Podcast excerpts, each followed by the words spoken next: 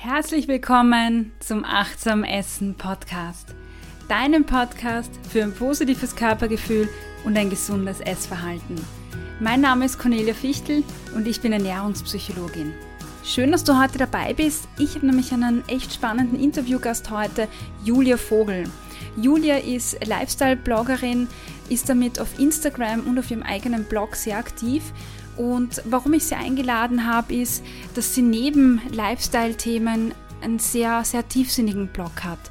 Mit ihr gemeinsam spreche ich über ihr ungesundes Essverhalten von früher, über Bodyshaming, wie es ist, wenn man sich und den Körper ablehnt und wie sie es geschafft hat, da rauszukommen. Julia hat auch angefangen, sich intuitiv, also achtsam und bewusst zu ernähren und auch darüber sprechen wir im jetzigen Interview. Bei mir darf ich jetzt begrüßen äh, Julia Vogel. Wir sitzen bei mir in meiner Küche am kleinen Esstisch.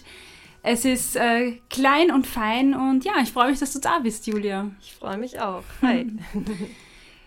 ich habe dich, äh, ich habe äh, dich im Internet gefunden und äh, bin über deinen Blog gestolpert und fand es ganz faszinierend, was du machst, beziehungsweise auch deine Beiträge. Ich habe vorher angekündigt, dass du einen Blog hast, in dem du auch ähm, sehr viele verschiedene Themen hast, mhm. also auch äh, Food, Lifestyle, aber dass du auch sehr viele äh, tiefgründige Geschichten auch auf deiner Website hast. Genau, also ich versuche so eine gute Mischung zu finden aus meinen Lifestyle-Themen, die mich generell so im Alltag beschäftigen, also Sport, gesunde Ernährung, bisschen reisen, bisschen schöne Momente einfangen, aber versuche auch Themen anzusprechen, die mich in der Vergangenheit beschäftigt haben, versuche immer wieder mich selbst zu reflektieren und mein Verhalten zu reflektieren und daraus Themen zu finden und Themen zu ziehen, über die ich sprechen kann, wo dann möglichst viele Leute sich angesprochen fühlen oder sich selbst drin wiedererkennen.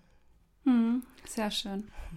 Wenn du sagst, selbst reflektieren, ist gerade ein gutes Stichwort, weil mhm. ich ähm, auf deiner Seite einen Blogbeitrag eben entdeckt habe, wo es äh, um dich selbst ging und du hast in diesem Beitrag äh, über dein Essverhalten beschrieben mhm. oder geschrieben und über dein, ja, ich würde sagen, dein, dein Bild über dich selbst. Mhm.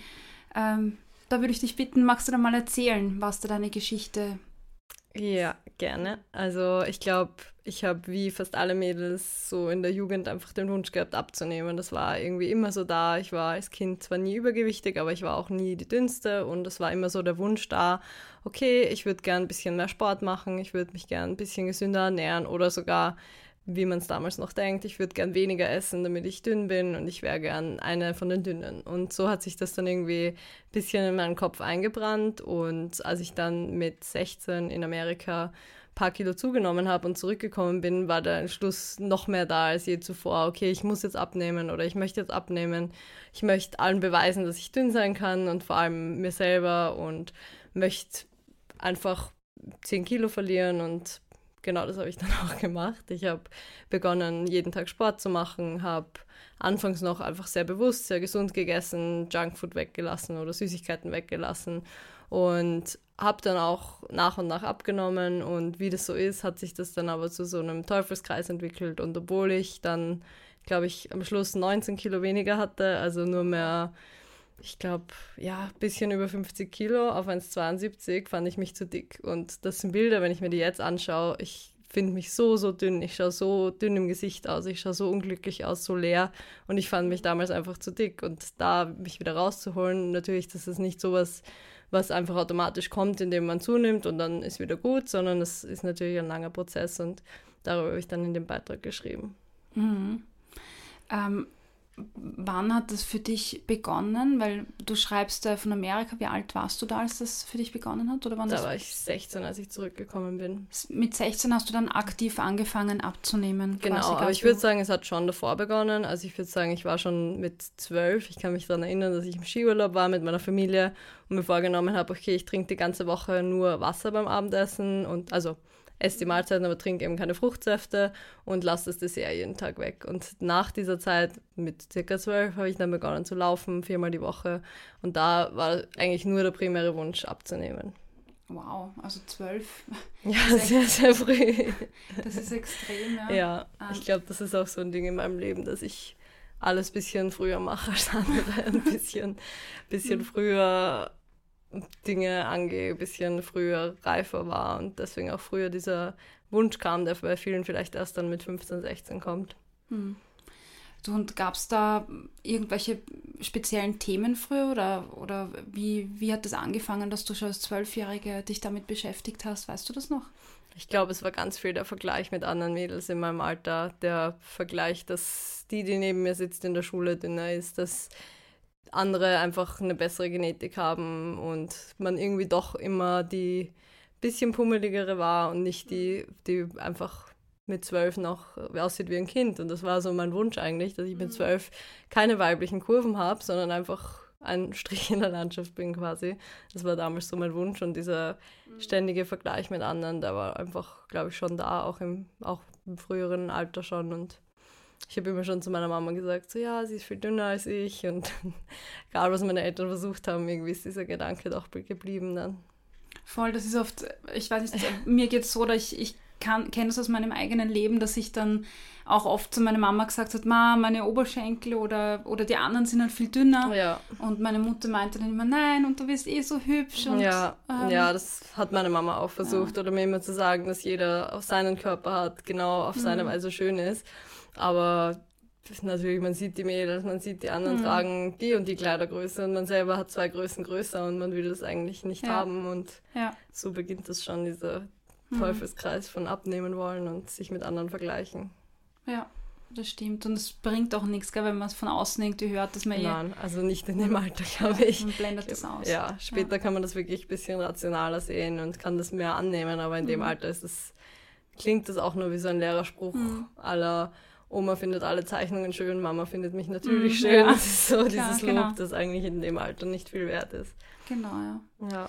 Gab es da in deiner, in deiner Schulzeit, sage ich mal, oder später irgendwelche Situationen, ähm, wo, wo dir das bewusst war oder so einprägende Situationen, wo du sagst, boah, genau an das kann ich mich noch erinnern, das war so schlimm, weil da, weiß ich nicht. Ja, ich kann mich noch gut erinnern, in der zweiten Klasse im Gymnasium, da ähm, war ein Junge in meiner Klasse, der ähm, zu mir gemeint hat, so dass ich, dass ich fett bin oder dass ich, dass ich quasi ja, dicker bin als, als der Rest der Mädels. Und ich weiß gar nicht genau, wie er es gesagt hat, aber ich kann mich noch gut erinnern, dass ich heimgekommen bin zu meiner Mama, geweint habe und dass sie dann seine Mama angerufen hat und sie gebeten hat, dass sie ihm Sohn sagt, er soll nicht so gemeine Dinge zu mir sagen. Aber das ist natürlich so, es brennt sich halt ein, wenn man in dem Alter ist und das hört.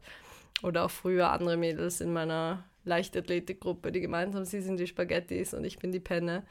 Also ich glaube, da waren wir alle zehn oder noch jünger und da kam das schon auf. Also dieser, auch von anderen, dieser Vergleich, das ist eigentlich schon heftig. Mm, das stimmt, ja. manchmal manchmal habe ich den Eindruck, die in dem Alter verstehen die noch gar nicht, was sie sagen, aber ja. es, es geht extrem tief. Es ist echt. Ja, oder oftmals wird das von den Eltern einfach übernommen, glaube ich. Wenn die Eltern so ein Bild vermitteln, so ja, dünn ist super und alles andere ist, mhm. ist nicht so toll, unterbewusst nehmen das Kinder schon auf. Oder wenn Eltern immer den Wunsch haben, abzunehmen ja. und dass dieses, diese Diet Culture so vorleben. Ja. Natürlich, Kinder sind nicht blöd, alles andere ist blöd, nehmen das an. Stimmt, ja. Kennst du das bei dir aus der Familie so? Mm, ja, mein Papa hat schon immer versucht abzunehmen, aber ich glaube, von ihm habe ich eher so diesen positiveren Ansatz. Also dieses, okay, ich mache Sport und ich ernähre mich gesund, ich esse jetzt ähm, Obst statt Schokolade und ich esse aber auch mal ein Stück Schokolade, ich trinke auch mal ein Glas Wein. Also das war immer schon seine Einstellung. Und er hat schon, also ich glaube, ich habe schon mitbekommen, dass er sich nicht immer wohlgefühlt hat und schon so Abnehmphasen hatte, aber er hat das auf eine sehr gute Weise gemacht und nicht mit Kohlsuppendiät und Co. Mhm. Also das ist gut. Glaub, das war ein sehr positiver Impact und nicht so ein, ja. nicht so ein negativer. Ja. Ja. Und ähm, ja, das hat dann seinen Lauf genommen, wenn ich dich richtig verstanden habe. Und dann warst du in Amerika. Mhm. Ja. Ja. Und bist von dort wieder zurückgekommen. In Amerika genau. ist sicher auch vieles anders, was jetzt das Essen oder die Fitness ja. betrifft. Hat das auch einen Einfluss auf dich gehabt? Weil viele sagen ja, als sie dort gelebt haben, sie zugenommen ja, zum Beispiel. Also ich habe eben ziemlich zugenommen, obwohl ich echt viel Sport gemacht habe. Also ich war auch in einem Cheerleader-Team, ich war in einem Volleyball-Team und habe noch das Gym gegenüber von meinem Haus gehabt. Also ich habe eigentlich echt viel Sport gemacht währenddessen, mehr als jemals zuvor. Ich habe auch mit Krafttraining damals begonnen, aber meine Gastfamilie war sehr faul, was Kochen anging und die Kinder waren noch sehr jung, das heißt, sie haben am liebsten Junkfood, am liebsten irgendwelche Tiefkühl, Pizzastangen gegessen und Co. Und natürlich war man dann immer so gefangen in der Situation, nicht sagen zu wollen, okay, ich will jetzt lieber was anderes essen, ich will mir jetzt lieber was Gesundes kochen. Mhm. Und dann habe ich das immer mitgegessen. Meistens war es dann auch noch ziemlich wenig, weil die Kinder neun und zwölf waren. Und natürlich mit 16 hat man mehr Appetit als eine Neunjährige. Und dann nach dem Essen war ich noch hungrig, habe noch zusätzlich die Snacks zu Hause gegessen, die auch ungesund waren. Und mhm. ja, dieser ganze Teufelskreis hat sich dann so weitergespielt. Und ich glaube, die ganzen Inhaltsstoffe führen halt einfach dazu, dass man mhm. zunimmt und gar nicht wirklich sehr viel dagegen machen kann, gerade so am Land. Ja, dann hatte ich 10 Kilo mehr und bin Was? zurückgekommen. Und natürlich, man realisiert das nicht sofort, aber es fällt dann, dann schon auf. Und dann, ja. dann wollte ich auf jeden Fall was dran ändern. Und dann hat das, äh, du, hast, du hast mir in einem Vorgespräch äh, verraten, dass du dann quasi einen Instagram-Account eröffnet hast, genau. um, um, das, um da mehr Motivation genau. mitzunehmen quasi. Ja, also ich habe dann begonnen, einfach mit echt schlechter Qualität mein Essen zu fotografieren, mich selber im Spiegel zu fotografieren nach dem Sport und ein bisschen so die Workouts zu teilen, einfach meine Füße auf der Sportmatte und so weiter. Also sehr, das Instagram war da noch sehr in den Kinderschulen, da war es nicht wichtig, so besonders schöne Bilder zu machen, mhm. sondern einfach was zu teilen und daraus hat sich das dann entwickelt und es war eigentlich auch am Anfang sehr positiv noch, aber ich glaube, das hat dann einfach so eine negative Eigendynamik mhm. angenommen. Mhm. Und so, also ich glaube, dass Instagram da generell, oder dazu möchte ich später nochmal kommen, dass es generell ein, ein sehr schwieriges Thema ist, finde ich, gerade was dieses Abnehmen-Geschichte mhm. betrifft oder diese Fitness-Sachen. Und, ja, ja, also gerade damals, vor sechs Jahren, war das alles noch sehr, sehr ungefiltert und da gab es nicht diese Body-Positivity-Bewegung, die so groß war. Da gab es mhm. wirklich Abnehm-Accounts und es war nicht so, dass Instagram sich darum gekümmert hätte, auch so ein bisschen diese Essstörungsdynamik zu blocken. Also es hat sich dann einfach sehr schnell verbreitet und bis dieses, diese Warnungen dann kamen, zum Beispiel, wenn man auf bestimmte Hashtags klickt, das hat schon einige Jahre auch gedauert. Und ich glaube, mhm. da haben sich viele Mädels oder auch Männer noch tiefer reingeritten. Mhm. Ah, jetzt gibt es Warnungen? Mhm. Also zum Beispiel, wenn man auf Ad, also Eating Disorder, klickt, dann kommt so eine Warnung, ja, ähm, Graphic Content, bla bla, also mhm. dass es okay. sehr verstörend sein kann und dass man, wenn man Hilfe braucht, Hilfe konsultieren soll. Okay, cool. Alles klar. Und ähm, zu, zu diesen Spitzenzeiten quasi, wo du wirklich auf diesem Abnehmtrip warst und Fitnesstrip, mhm was manche haben ja so bestimmte Ticks, ne, dass man ja. irgendwie, äh, ich habe erzählt äh, in der letzten Folge, dass ich bei mir in den, in den Spiegeln immer geguckt habe, na, ist mein Bauch mhm. irgendwie dicker oder dünner als bei anderen und ähm, meinen Bauchumfang abgemessen habe zum Beispiel ja. und fotografiert habe, um dann die Speckröllchen zu zählen. Mhm. Hat, hast du da auch so äh, Ticks? Also ich habe auch, ich glaube, ich habe mich jeden Tag zweimal gewogen und habe jeden Tag mir, also ich habe jeden Tag ein Spiegelselfie eigentlich gemacht, um zu checken, ob ich weiter abgenommen habe. Also das war so ähnlich wie du beschreibst, so mein Tick, um zu kontrollieren, ob ich weiter abnehme und habe auch natürlich versucht, so Kleidung immer kleiner zu kaufen. Also Hosen wollte ich dann irgendwann eine 34 haben und keine 36 mehr und dann am besten noch kleiner und oh, meine Hose ist wieder weiter geworden und einfach dieses, dieses Ding eigentlich. Mhm. Jetzt bezogen auf mich selber. Und sonst natürlich auf so Ernährung bezogen. Man hat ja extrem viele Methoden. Also ich habe Kalorien gezählt jeden Tag. Ich habe aber auch, ich habe mir so 1500 als Ziel gesetzt, habe aber bei 1300 aufgehört, so mit dem Argument, ja, ich habe eh sicher irgendwas vergessen oder ich habe eh mhm. sicher irgendwo zu wenig eingegeben. In Wirklichkeit eigentlich total selber verarscht. Mhm. Und habe nie irgendwo auswärts gegessen, außer ich wusste, es gibt sowas wie Hühnerstreifensalat, den ich mir dann auch ohne Dressing bestellt habe und ja, solche, solche Dinge habe ich ständig gemacht und das ist so, anfangs wirkt es noch sehr diszipliniert, aber irgendwann, glaube ich, merkt so das ganze Umfeld und man selber auch, dass es doch sehr krankhaft wird. Ich habe auch acht Monate keinen Zucker gegessen, ein Jahr lang keinen Tropfen Alkohol getrunken, bin nie feiern gegangen, habe nie Leute so getroffen und ja. Wow, das heißt, es hat auch auf dein Sozialleben einfach auch einen, einen großen Einfluss jetzt. Ja, ne? auf jeden Fall. Also ja. sehr, sehr lange, glaube ich, und auch schon vor allem in der Zeit, wo ich echt gar keinen gar keine Lust hatte, auswärts zu essen oder was trinken zu gehen oder so. Also da war das dann schon heftig. Mhm. Und zu, zu Spitzenzeiten, kannst du da sagen, was du da ungefähr gegessen hast? Also so richtig.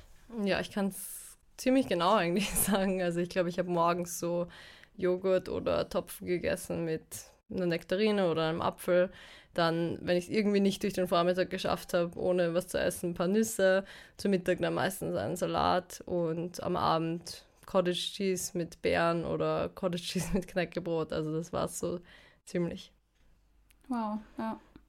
Ich habe ich hab in der in meiner Schulzeit habe ich mir mhm. immer gewünscht, auch eben dünner zu sein und ich habe ähm, andere Mädels, die das so geschafft haben, das so durchzuziehen, ähm, bewundert. Und ich hatte auch mal mhm. eine Phase, wo ich, ähm, ich hatte eine, eine Freundin in der Schulzeit, die äh, Bulimie hatte. Mhm. Und es gab auch eine Phase, wo ich sie beneidet habe, dass sie, dass sie das kann. Ja. Wo ich mir jetzt im, im, im Rückblick natürlich, das ist der Wahnsinn, gell? Und ich bin Wahnsinn. froh, dass ich diesen Schutzmechanismus irgendwie hatte, dass es nicht ja, ging. Das habe ich auch mit einer Freundin schon mal geredet, dass wir, also weil sie ja auch so ging, dass sie auch so extrem restriktiv sich verhalten hat in Bezug auf ihr Essen und dass wir beide gesagt haben, wir sind so froh, dass wir das nicht geschafft haben, uns zu übergeben, weil wenn das passiert wäre und wenn wir das hinbekommen hätten, wer weiß, was dann passiert wäre. Also dann hätte das noch schlimmere Ausmaße angenommen und das war gut, dass es nicht gegangen ist. Ja. Wenn damals ähm, wenn man jetzt ein paar Jahre zurückgeht und du bist mitten in diesem ähm, Ding drinnen, Hätte es da irgendwas gebracht, wenn, wenn dir irgendwer oder was hätte man tun können, um dich da rauszuholen?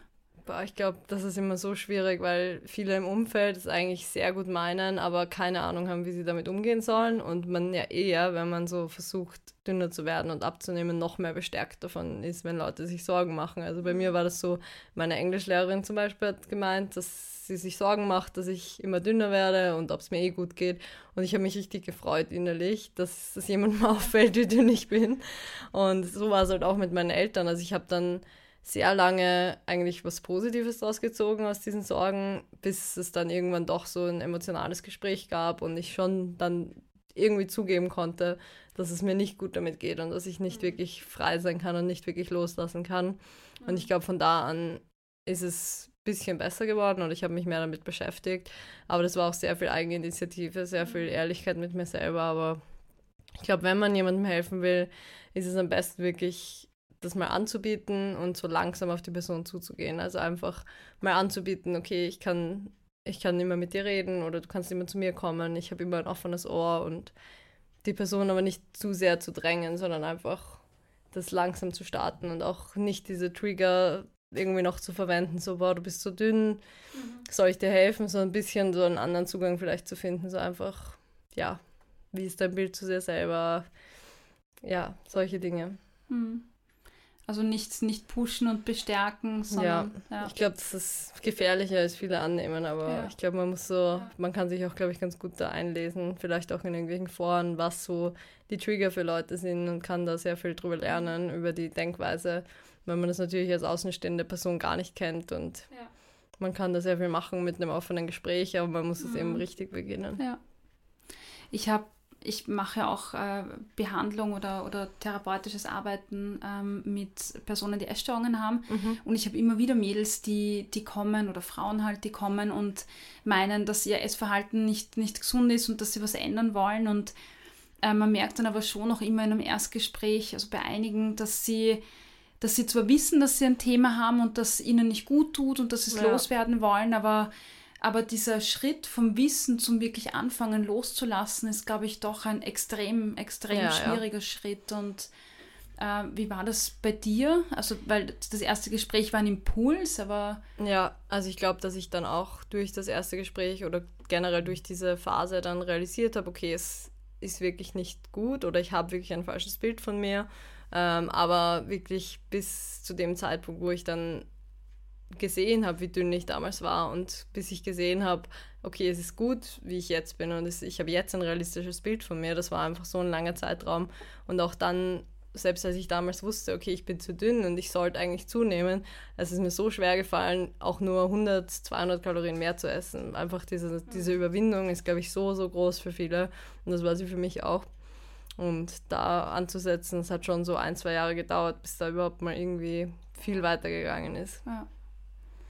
Ich glaube, das ist auch wichtig, das zu bedenken, gell, dass das Ja. ein Prozess ist, weil Auf schlussendlich, wenn du sagst, es hat bei dir, du kannst dich erinnern, dass du zwölf warst und Ja, ja. als du zurückkamst, warst du äh, 16, 16. Ähm, dann ging es aber noch weiter und Ja. ähm, das heißt, es ist wirklich ein, ein Prozess, bis man da reinschlittert, Ja. bis man da auf seinem Tiefpunkt ist, sage ich Ja. mal. Und dieses äh, Gesundwerden kann ja dann auch nicht innerhalb von einem Monat gehen, Nein, gell, sondern absolut nicht. Also eben von, auch- von 16 bis 18 habe ich dann eben abgenommen und danach kam irgendwie erst die Besserung. Also auch sehr viel durch Umstände, die ich nicht beeinflussen konnte. Also ich habe dann durch die Pille, weil ich die, also ich habe die Pille damals noch genommen, habe sie dann aber abgesetzt und dann aber wieder begonnen. Ähm, eigentlich durch eine Fehlinterpretation von meiner Ärztin. Ich war eben einfach zu dünn, um meine Tage zu bekommen, jetzt im Nachhinein betrachtet. Sie hat aber gemeint, ich hätte PCO-Syndrom und da ist ja die typische Behandlungsweise, dass man die Pille wieder nimmt, damit sich, damit das Östrogen quasi das da hilft. Und dadurch, dass ich dann mit der Pille wieder begonnen habe für kurze Zeit, habe ich sieben Kilo, glaube ich, in kürzester Zeit zugenommen, was für mich damals so durch Essen, aber es war gar nicht so ein Schock, weil es, hat, es ist dann einfach passiert. Aber wenn ich das durch Essen gemacht hätte, allein durch, okay, ich esse jetzt 500 Kalorien mehr, als mein Verbrauch ist, das hätte ich niemals geschafft. Aber dadurch, dass es einfach so ein Zustand war, der sich eingespielt hat, natürlich in drei Monaten, wenn man sieben Kilo zunimmt, das fällt einem auch gar nicht so auf. Und dann war es einfach so, dann war ich wieder auf diesem gesunden Gewicht. Es war so ein äußerer Umstand, den ich gar nicht beeinflussen konnte. Und es hat, glaube ich, eher geholfen, dass ich da ein bisschen so die Kontrolle abgeben musste, quasi. Und dass es dann einfach passiert ist und ich wieder so einen besseren Ausgangspunkt hatte. Aber es stimmt, ja, für manche, wenn sie, wenn sie dann anfangen normal zum Essen, ne, speichert Ja. der Körper einfach mal viel, weil ja, er ja. weil er es halt braucht. Und das ist, glaube ich, so wie du sagst, auch für viele wahrscheinlich mehr Schock, als wenn, wenn das durch äh, die Pille oder eben andere äußere Umstände Mhm. quasi irgendwie passiert. Ja, ich habe auch mit vielen Mädels geredet, die jeden, die meinen, dass es jeden Tag wieder eine Überwindung ist, genug zu essen. Und das habe ich auch lange gehabt, dass es für mich immer wieder, ich habe mir jeden Tag neu vornehmen müssen, okay, heute esse ich genug und höre nicht auf bei 1500 Kalorien und esse so, dass ich immer satt bin, dass ich mich auch über Monate voller Energie fühle, dass mir nicht immer kalt ist. Aber das dann wirklich zu machen, ist, glaube ich, echt, echt schwer. Und da hatte ich fast schon Glück, dass ich durch dieses kleine Hormonchaos so zugenommen habe und dann wieder auf einem guten Ausgangsgewicht war und von da an ansetzen konnte. Ja, voll schön. Also es ist, glaube ich, ein guter, guter, Ja, ja, wie sagt man da? Eine gute Situation gewesen, Ja, dieses viel vielleicht Glück. Missverständnis Ja. der, der Ärztin irgendwie. Ja. auch, ja. das glaube ich auch.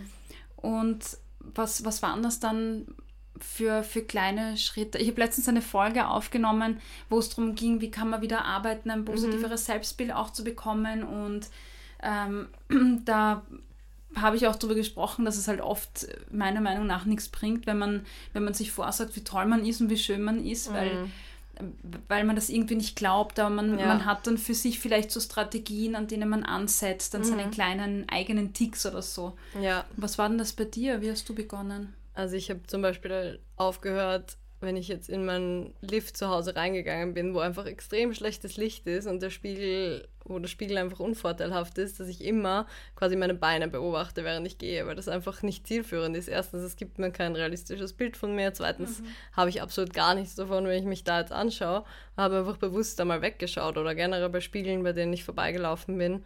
Und die mir dann eigentlich nur gezeigt haben, wie ich mich jetzt gerade in dem Moment sehe, aber die eigentlich so mein ganzes Bild von mir ein bisschen ruiniert haben. Und das habe ich dann einfach aufgehört und habe einfach begonnen, mich viel seltener in den Spiegel zu schauen und viel mehr so ein Bild von mir zu haben, das einfach nicht so von außen getriggert ist durch irgendwelche verschiedenen Lichter, verschiedene Spiegel und habe da, glaube ich, ein besseres Bild von mir entwickelt, so von innen heraus.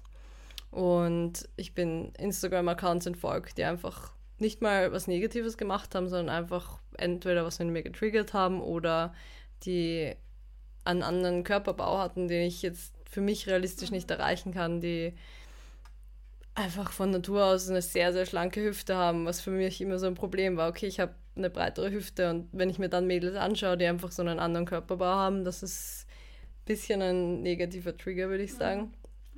Und bin mehr Accounts gefolgt, die diversere Körperbaus haben, die einfach, also die eine, die vielleicht ähnlich aussieht wie ich, eine, die richtig ähm, richtige Kurven hat und trotzdem mega happy ist oder genau deshalb mega happy ist, die das so vermittelt und bin weg von diesem nur Fitness Girls. Ja, ich glaube, das waren so die ersten und wichtigsten Schritte. Mhm.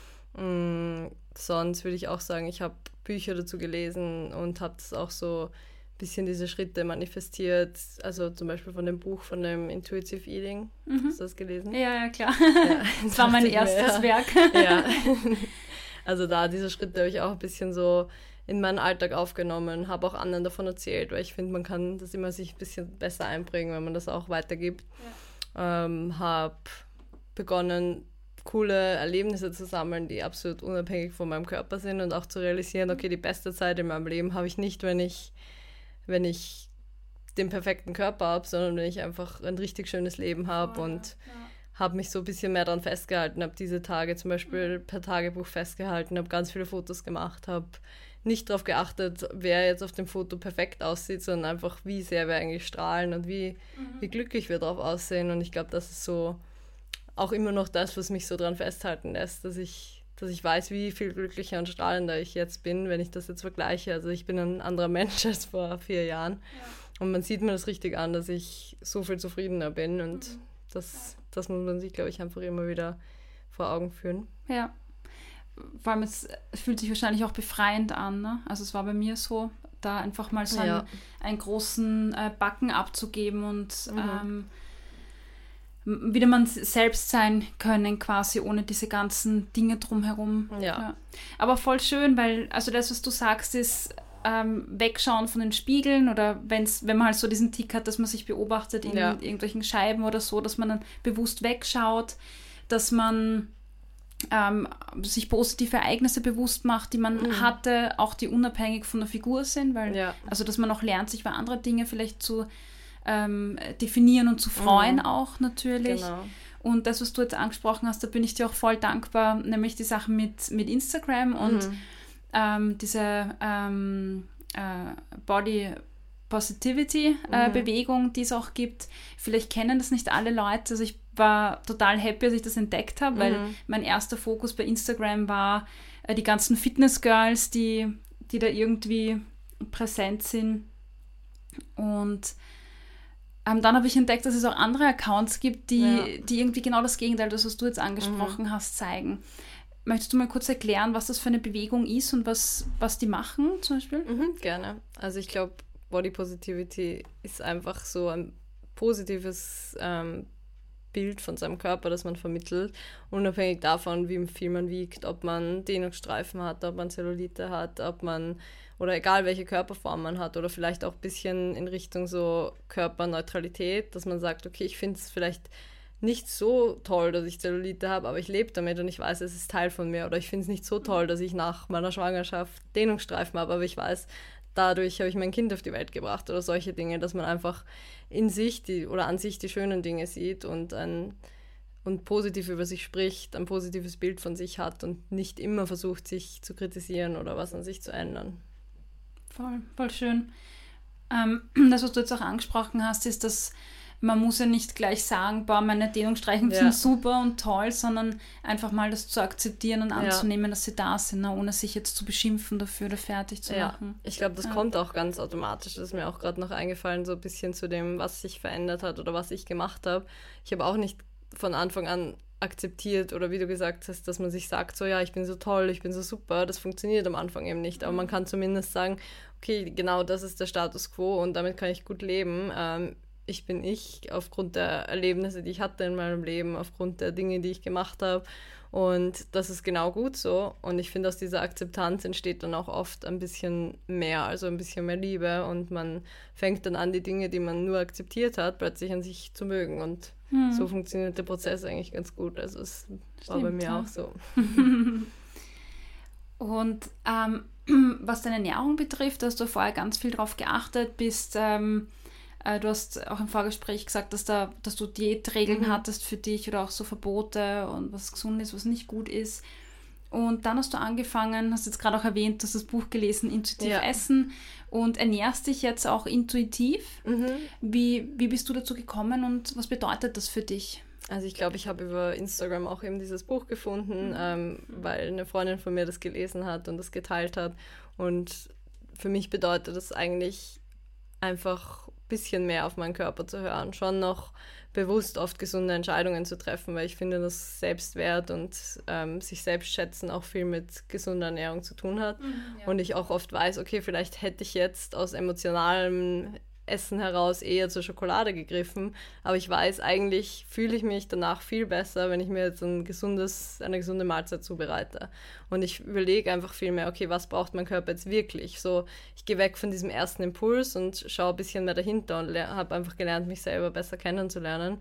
Und weiß jetzt auch genau, okay, wenn ich vielleicht gerade kurz vor meinen Tagen bin, dann habe ich wirklich Lust auf Schokolade, dann ist das das Beste, was ich für mich machen kann. Oder mhm. dann kaufe ich mir einen Becher Eis und esse den ganzen auf einmal, weil ich mich dann wirklich gut fühle und weil mir das emotional oder meiner Seele sehr, sehr gut tut.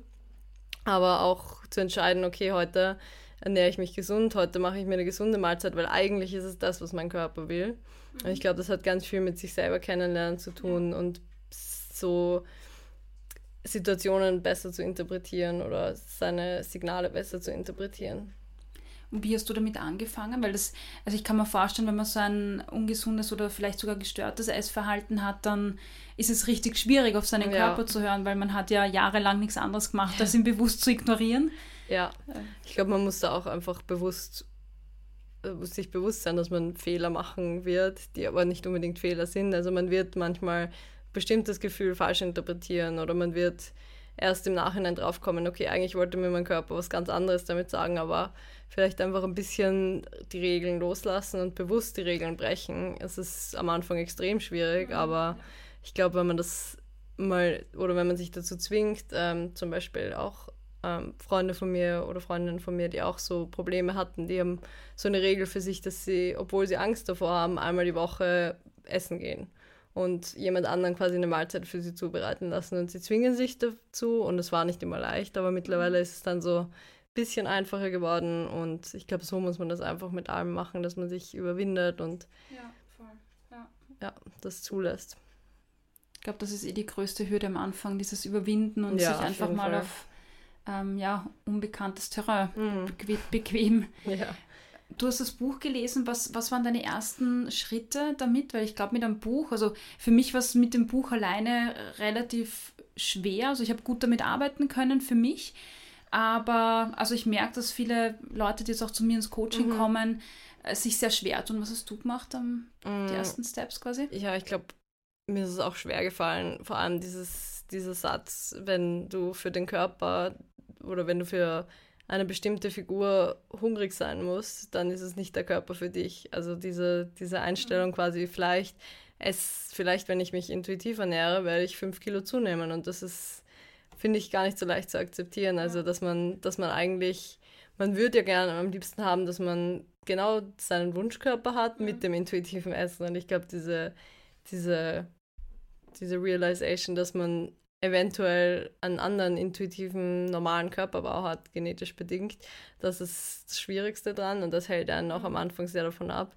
Aber ich habe zumindest dadurch erkannt, dass es so absolut Sinn macht und dass ich das langsam adaptieren muss und werde und habe mich dann einfach weitergehend damit beschäftigt und eben, wie gesagt, das weitererzählt und ein bisschen so über das gesprochen, mir immer wieder was dazu aufgeschrieben und das auch in Texten verarbeitet.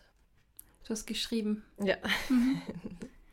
Das ist, glaube ich, auch eine ganz gute Methodik, um, um sich ähm, auch mit sich selbst zu beschäftigen. Oder? Ja. So, ja. ich glaube auch ein bisschen so das Step by Step anzugehen. Zum Beispiel, wenn man Kalorien zählt, dass man aufhört, Kalorien zu zählen und vielleicht einfach beginnt, seine Mahlzeiten aufzuschreiben. Also, dass man noch immer dieses Kontrollgefühl hat, aber man geht mal weg von den Zahlen. Also, dass man immer noch so nichts so einen kompletten Kontrollverlust hat oder das Gefühl von einem Kontrollverlust, sondern einfach langsam und sicher sich ein bisschen weiterentwickelt. Voll, ich, das ist so wichtig, was du gerade sagst, weil ähm, ich oft äh, mitbekomme, dass man, äh, wenn, wenn Leute irgendwas machen, was mhm. nicht so gut ist, ob es jetzt Rauchen ist oder Alkohol oder, ja. oder das, ähm, dass manche dann wirklich so radikal hergehen Ja. und sagen, jetzt mache ich, jetzt zähle ich gar nichts mehr und achte gar nicht mehr auf die Ernährung oder jetzt darfst du gar nicht mehr rauchen und Mhm. gar nicht mehr trinken oder sonst irgendwas. Und ich glaube, dass das oft ziemlich fatal ist. Ich, Ja, mein, ich auch. Meine Sichtweise ist, dass es besser ist, wenn man einfach Step äh, für Step ein bisschen zurückgeht. Ähm, gut, bei manchen Sachen ist es nicht so sinnvoll, aber da ist es durchaus sehr sinnvoll und einfach parallel neue Strategien Ja. aufbaut, ne, dass man einfach auch die Lehre, dass man nicht Ja, auf einmal vor der Lehre steht gell, und Ja, komplett kontrolllos ist, Mhm. sondern dass man das ersetzt Schritt für Schritt. ja.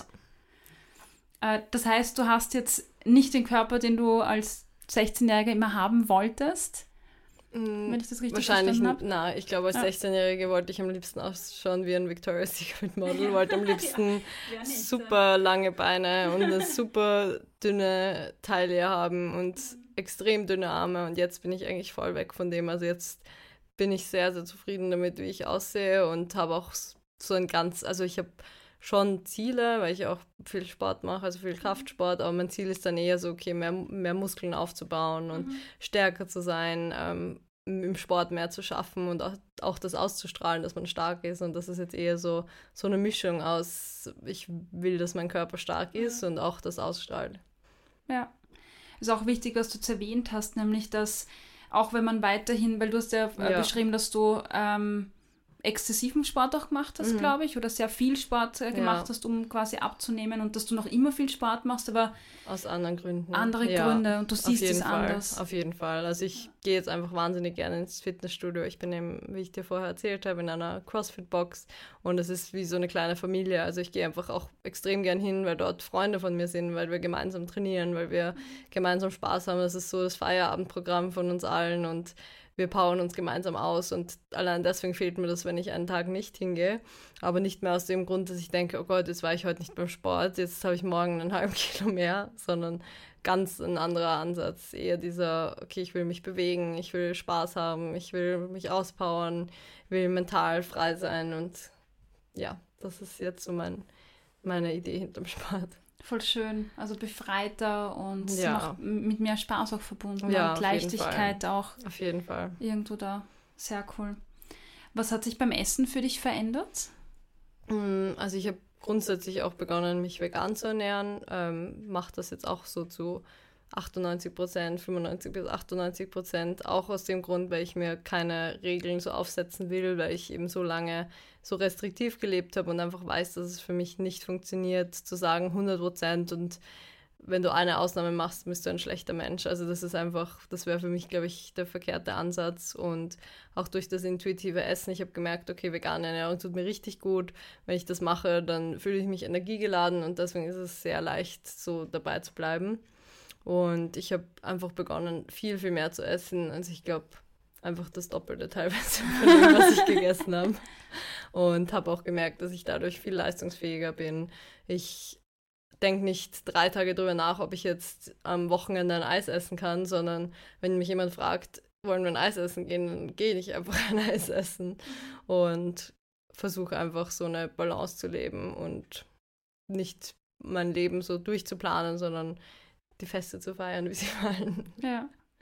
Ja. Und du gehst wieder, bist wieder sozial geworden beim Ja, Essen quasi, gehst wieder also mit Freunden ich bin raus. auch spontan. Ich gehe sehr, sehr oft mit Freunden essen. Das ist so mein größtes soziales Ding, dass ich eben Freunde zum Essen treffe oder auf ein. Eis treffe oder zum Kaffee treffe und mal was trinken gehe abends und da mir keine Regeln setze, sondern das spontan entscheide, so wie es kommt.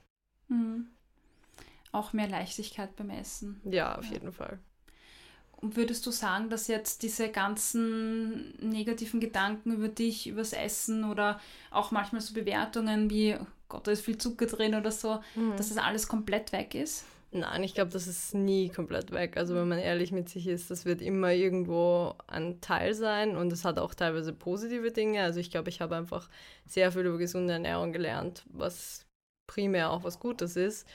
Ähm, aber natürlich holt das einen manchmal mehr, manchmal weniger ein. Aber ich würde sagen, dass es momentan oder im letzten Jahr zumindest so war, dass ich das Gefühl hatte, von Monat zu Monat werde ich, wird es leichter und von Monat zu Monat fällt es mir ein, also ist es einfacher, ein bisschen loszulassen und mich einfach fallen zu lassen und darauf zu vertrauen, dass ich schon genau weiß, was ich tue. Ja. Danke, dass du das auch nochmal ansprichst. Ich habe gerade überlegt, weil das, das ist nämlich auch oft so eine, so eine Annahme, der ich oft begegne, dass das dann vielleicht irgendwann komplett weg ist. Gell? Mhm. Und äh, einigen Personen, denen das nicht gelingt, also Frauen jetzt, mit mhm. denen ich arbeite, die dann, die haben dann oft ein schlechtes Gewissen, wenn es dann nicht komplett weg ist. Ja. Und ähm, du hast jetzt gesagt, dass es wahrscheinlich ist oder auch sein kann, dass es, dass es nie mehr weggeht. Und ich glaube auch, dass das eine realistische Sache ist, weil es ja, ja doch ähm, einen sehr geprägt hat mhm. und es kann sein, dass es einfach das ganze Leben wie eine leise Stimme da ist, aber das Umgehen ist ja. einfach anderes damit wahrscheinlich. Gell? Ganz sicher, ja. ja. Also ich glaube, ich weiß auch dann einfach, wie du gesagt hast, das Beispiel mit dem Zucker, ich weiß dann, okay, da ist jetzt viel Zucker drinnen, aber es wird mir nicht wehtun. Also ich, ich denke schon dran, mhm. aber ich, ich halte mich nicht an dem Gedanken fest. Also es, es beschäftigt mich einfach nicht mehr so, wie es mich beschäftigt hat. Ich weiß, dass es nur so ein heißer Tropfen auf dem Stein ist und dass ich mich zu 90 Prozent so gesund ernähre, dass es einfach gar nicht ins Gewicht fallen kann. Mhm. Und ja. habe einfach da ganz einen anderen Zugang. Ich glaube, das unterschätzt man auch immer. Also wenn man jetzt an, an uh, Schokolade isst oder ein Eis, dann ähm, unterschätzt man oder überschätzt man einfach auch die Wirkung, glaube ich, von ja. diesem Eis, weil von ja. diesem einen Eis wird man jetzt keine drei Kilo zunehmen. ja, und ähm, man macht sich das in seinem Kopf ähm, einfach ja. oft groß, glaube ich. Ja, ja ähm, du hast vorher erwähnt, dass es Leute gibt auf Instagram, denen du dann gefolgt bist, die einfach ein positives Selbstbild haben. Mhm. Wenn sich jetzt jemand äh, fragt, was, was sind das für Leute oder wie finde ich die? Wie findet man denn solche Accounts, denen man folgen mhm. könnte? Also ich bin so ein paar einfach mal gefolgt, die dann auch andere geteilt haben oder ähm, die sich so mit anderen connected haben. Und ich finde, das ist einfach immer so ein Schneeballsystem auf Instagram. Dann werden dir auch wieder die Leute vorgeschlagen, die dazu passen. Also wenn das dann Leute sind, die Hashtags benutzen wie Body Positivity und du likest genau diese Leute, mhm. dann werden dir auch wieder ähnliche Leute vorgeschlagen, die okay. so einen ähnlichen Content haben und dadurch mhm. habe ich die dann einfach gefunden, eigentlich auch durch meine ersten paar, denen ich gefolgt bin. Okay, super. Das heißt, man kann aktiv danach suchen und dann, Auf jeden Fall, dann ja. geht es weiter. Ich glaube, das ist ähm, in dieser Instagram-Welt, also viele verteufeln das ja mm. und das habe ich am Anfang auch gemacht, aber als ich dann bemerkt habe, dass es eben doch eben diese andere Bewegung auch ja. gibt, ähm, glaube ich, macht es durchaus Sinn, das mhm. auch zu benutzen, aber halt auf die richtige Art und Weise. Man kann sich da, glaube ich, gut inspirieren oder auch ja. bestärken lassen. Ja, auf jeden Fall. Also ich finde, es hilft auch total, also mir hat das total geholfen, zu sehen bei Mädels, ähm, okay, wenn sie sitzt, dann sind ihre Oberschenkel nicht super schlank, sondern es ist absolut normal, dass, dass man Voll. an den ja. Oberschenkeln das, was dran ist, das irgendwie sich nach außen bewegt und dass man eben einfach ja. nicht gleich, dass man im Stehen nicht gleich aussieht wie im Sitzen oder dass man Röllchen hat, wenn man sitzt sitzt oder dass man, wenn man geht, ähm, dass man, dass die Haut sich bewegt und dass man nicht perfekt straffe Haut an den Beinen hat. Also allein solche Dinge, Mädels, die das zeigen, finde ich so, so wichtig und es gibt ja. den, den jungen Mädels so viel mit und ja. Du machst das, glaube ich, auch, oder? Auf, auf mhm. Instagram. Mhm. Ja, ich habe das, also ich habe letztens so ähm, bei der Pride in Wien haben wir Bilder gemacht und da war so das erste Bild, wo ich gerade weggegangen bin von der Fotografin und mich quasi, bevor ich mich umgedreht habe, von vorne. Und von vorne natürlich, man hat so Posen, natürlich, man postet eher die Bilder, wo man auch, wo man auch am besten aussieht. Mhm. Das ist ja auch normal, dass man sich nicht immer so hinstellt, dass man super realistisch aussieht, ja. sondern einfach sehr das ist ja auch ein gepostetes Bild. Mhm. Aber so bei den Bildern war auch eins dabei, wo ich einfach gegangen bin, wo mein Po nicht perfekt straff war, wo ich, wo man genau gesehen hat, ich habe Zellulite. Und dann habe ich, bevor ich das andere gepostete Bild gepostet habe, habe ich das gepostet und gezeigt, so okay, genau so sieht mein Po aus, wenn ich mich bewege. Ich habe Zellulite und das ist gut so. Voll schön. Ja. Ich finde das immer wieder bestärkend und äh, wo findet man dich, wenn man dich finden möchte? Also auf Instagram findet man mich unter Jules Vogel, also Jules Vogel. und mein Blog ist dann auch in der Bio verlinkt auf Instagram und ähm, hat eigentlich auch denselben Namen, also einfach mit .com dran. Und ähm, ja, von Instagram kommt man eigentlich auch auf alle möglichen Videos und auf alle möglichen Verlinkungen, Artikel und so weiter ich glaube, du bist, ähm, also nicht ich glaube, also du bist schon, glaube ich, richtig groß mit, mit dabei in dem Bereich, oder? So im, im Blogging-Bereich. Ich selbst habe, glaube ich, nicht einmal 300 Abonnenten auf Instagram. Das heißt, für mich ist alles groß, was über 1000 ja. ist. Aber du hast ja richtig viele Frauen, die du, ähm, die du, äh, oder Männer auch wahrscheinlich, beide mhm. Geschlechter, die du da ähm, anziehst und die dir folgen. Ähm, weißt du, wie viele Follower du im Moment hast? Ich glaube so an die 75.000. Mein Gott, ja. Wahnsinn. Aber es sind auch, glaube ich, 40 Prozent davon Männer, was ich immer sehr überraschend finde. Also ich finde eigentlich von meiner aus, von meiner Sicht habe ich eigentlich eine sehr, sehr eine sehr weibliche Zielgruppe. Also das, was ich ausspiele, würde ich sagen, ist eher so mehr an Frauen gerichtet grundsätzlich, aber anscheinend gibt es auch viele Männer, die, die das ganz cool finden. Wow, das ist, ja. ähm, findest du dich groß? Wie, wie Puh, mir fällt das eigentlich nie so auf, muss ich sagen. Also ich habe Momente, wo ich das dann schon realisiere. Also mir passiert das sehr, sehr oft in Wien gerade, dass Mädels auf mich zukommen und sagen, dass sie mir folgen, dass sie mich so cool finden. und das ist dann schon immer krass, also auch beim Feiern zum Beispiel. Das ist immer ganz witzig und dann fällt einem das so auf, okay, das ist, lässt sich wirklich aufs echte Leben auch übertragen. Aber oftmals realisiert man das auch gar nicht. Und ich habe auch nicht so den Gedanken, okay, jetzt schauen tausende Leute meine Stories, die ich poste, sondern es ist einfach so, ich spreche halt mit meinem Handy und es kommen Reaktionen drauf, aber es ist doch noch so surreal, selbst nach fünf, sechs Jahren. Kann man sich gar nicht vorstellen. Ich versuche mir das vorzustellen, aber es ist irgendwie, ich kann mir das gar nicht vorstellen, ja. wie, das, wie das ist, ja. Aber ich finde es cool, dass es, dass es Leute so wie dich gibt, die einfach ähm, solche Botschaften hinaustragen und ähm, Leute in eine positive Richtung mhm. auch beeinflussen können und ähm, ja, also gerade für Frauen oder, oder junge Mädels, ja. finde ich, ist es so wichtig in dieser Gesellschaft, weil es so viele falsche Botschaften gibt da draußen. Ja. Ich glaube, es ist einfach so, dieses Gesamtbild, das man den Leuten auch zeigt, ist sehr, sehr wichtig. Also zum Beispiel bei mir, dass ich zwar Sport mache und mich gesund ernähre, aber dass ich mich auch total viel mit Nachhaltigkeit beschäftige und damit, wie man den Planeten retten kann, weil das eigentlich wichtiger ist, als ob ich mhm. jetzt zwei Kilo mehr oder weniger habe und dass diese Mischung, also dass man einfach sich als ganze Person zeigt mit, seiner, mit seinen ganzen Facetten und seinen, seinen Interessen, die sehr divers sind, das ist, glaube ich, was sehr Gutes, was man jungen Mädels mitgeben kann. Ja, voll. Ich werde dich auch unten in den Shownotes verlinken, mhm. ähm, damit jeder zu dir findet. Gibt es noch etwas, das du äh, gerne noch haben möchtest oder loswerden möchtest? Puh, Überraschende Frage, gell? ich weiß, du hast eh schon ganz viele Tipps gegeben und ähm, vieles gesagt. Und ich dachte, vielleicht gibt es ja. noch irgendwas, was für also dich brennt. Mein Tipp ist generell immer mit, wenn man wenn einen Dinge beschäftigen oder wenn man, wenn man Probleme hat, einfach mit Menschen drüber zu reden, egal ob es eine Freundin ist oder auch ein, eine Person auf Instagram. Also ich habe auch Mädels, die mir schreiben, dass sie ein Problem haben, dass sie nicht trauen, sich mit irgendjemandem im, im Umfeld auszutauschen und dass sie mir deshalb schreiben und mich um Rat fragen. Und ich gebe sehr gerne Rat und ich glaube, viele andere machen das auch. Also vielleicht, wenn diese erste Schwelle, persönlich mit jemandem zu reden, zu schwer zu überwinden ist, einfach mal eine Instagramerin nach Rat fragen oder eine virtuelle Person und sich nicht zu Hause einsperren, nicht allein bleiben mit einem Problem, sondern nach draußen gehen. Mm, das ist ein guter Tipp, weil ja. viele, glaube ich, ähm, Angst vielleicht haben und lieber anonym sein wollen ja. und sich schämen. Und da ist es, glaube ich, immer gut, sich an wen zu wenden. Und ja. wenn das Instagram ist, dann kann auch das eine gute Möglichkeit sein. Ja. Gut, ja, ich glaube, ähm, es war ein, ein, ein echt äh, cooles Gespräch. Ich danke dir, dass du auch so offen bist und über, über diese Themen redest. Das ist ja auch nicht, gut, du bist Bloggerin, du redest darüber, du verdienst damit ja. deinen Lebensunterhalt. Aber äh, ich finde auch, wenn man, wenn man das einfach so professionell macht, dann ist es trotzdem ein Thema, das, über das nicht viele Leute reden und das ist schon sehr persönlich und ja, danke dafür auch für die Offenheit und danke für die Bereitschaft, dass ja, du heute da warst. Danke für das, für das Gespräch. Das war das wirklich inspirierende und tolle Interview mit Julia Vogel. Ich hoffe, es hat dir genauso gut gefallen. Und wenn ja, dann nutze ich gleich die Gelegenheit, äh, um dir mitzuteilen, dass dieser Podcast nur durch deine Unterstützung möglich ist.